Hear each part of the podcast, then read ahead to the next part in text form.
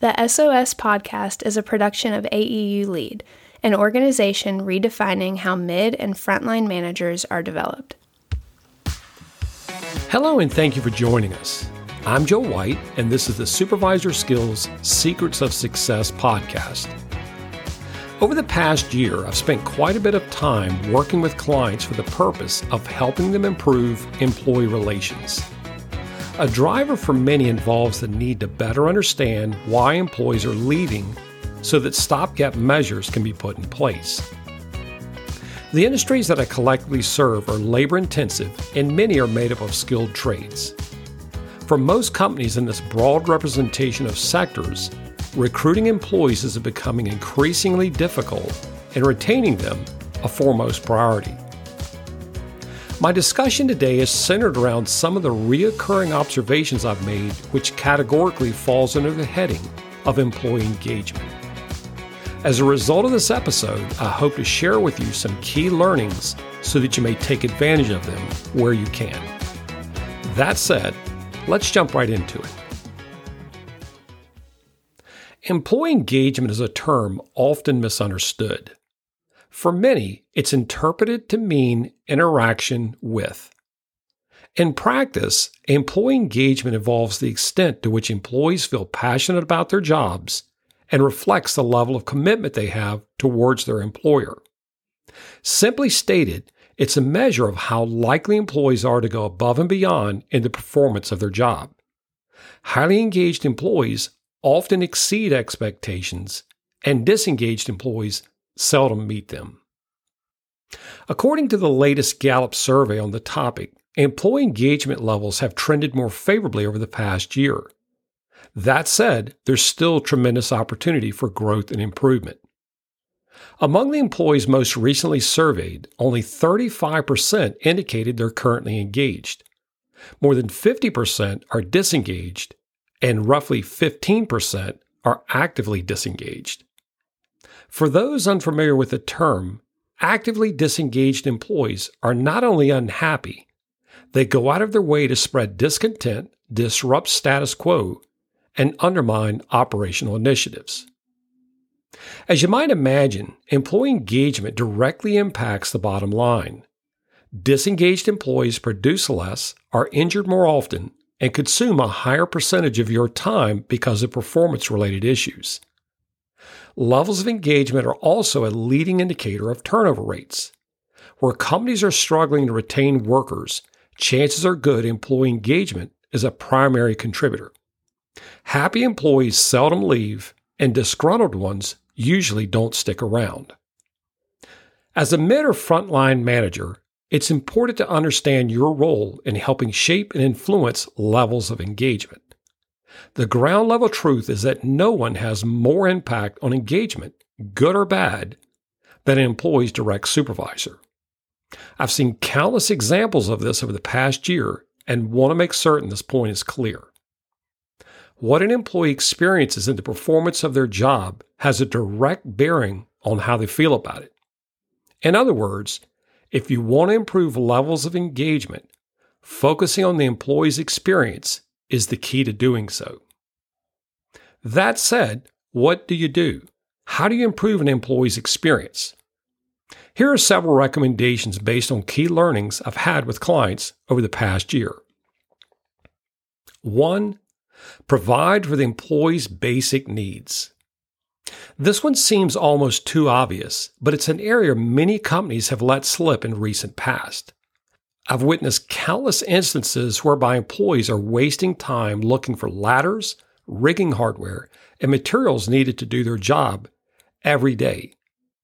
I've had employees express frustration because of how long it takes to get work authorization permits signed at the beginning of their shift. Make certain you're doing everything you can to provide for your employees' most basic needs. Until you can satisfy this requirement, there's not a lot more you can do to help improve their experience or levels of engagement. Two, create a work environment that's viewed as safe and secure. As humans, we have a basic need to feel safe and secure. This need is inclusive of our physical, mental, and social well being. Making sure employees are adhering to safety policies and procedures is just the tip of the iceberg. Workplaces must be free of harassment, hazing, and hostilities.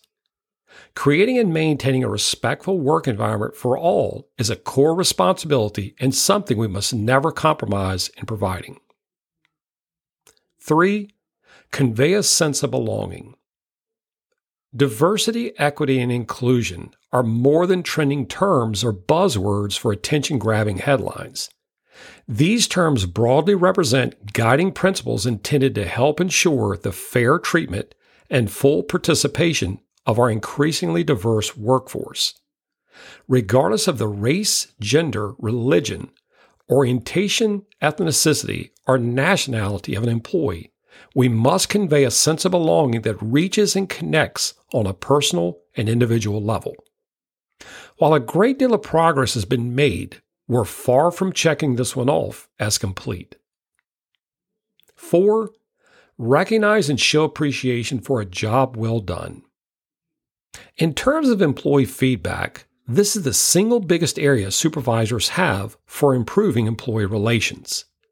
If you want to have an immediate and profound effect on the employee's experience, look for ways to acknowledge and recognize them when they exceed expectations. As for my time in the field, I'll convey a direct quote from an employee that I spoke with. I can do a thousand things right and will never hear a thing. I can do one thing wrong and will never hear the end of it.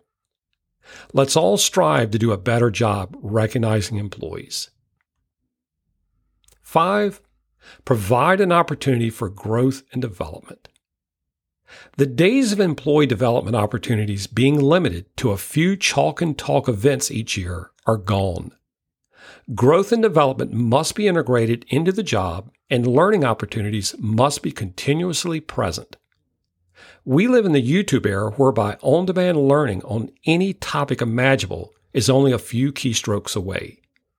Find out where your employees have developmental interest and steer them towards podcast, webinars, and other resources you might come across. Opportunities to continuously learn rank high on the list of priorities for Gen Z.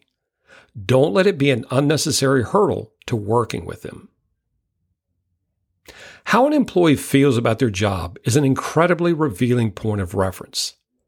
It speaks volumes to the individual's daily experience and can be directly tied to any number of operational metrics. It's also highly reflective of the relationship that exists between the employee and his or her immediate supervisor.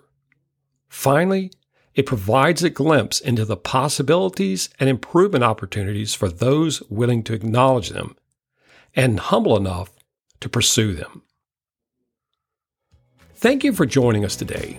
We truly value your time and support as a listener. We also appreciate referrals and welcome your assistance in helping us grow the SOS podcast. If you know of someone that could benefit from it, please send them a link and encourage them to join us as well. If you haven't done so, please take just a brief moment to rate your experience with our show wherever you access your podcast. Doing so helps us grow and expand and ultimately impact show ranking. For additional information about AU Lead or to follow us on social media, please use the links in the show notes accompanying this episode. That's it for now. Stay safe, and thanks for listening.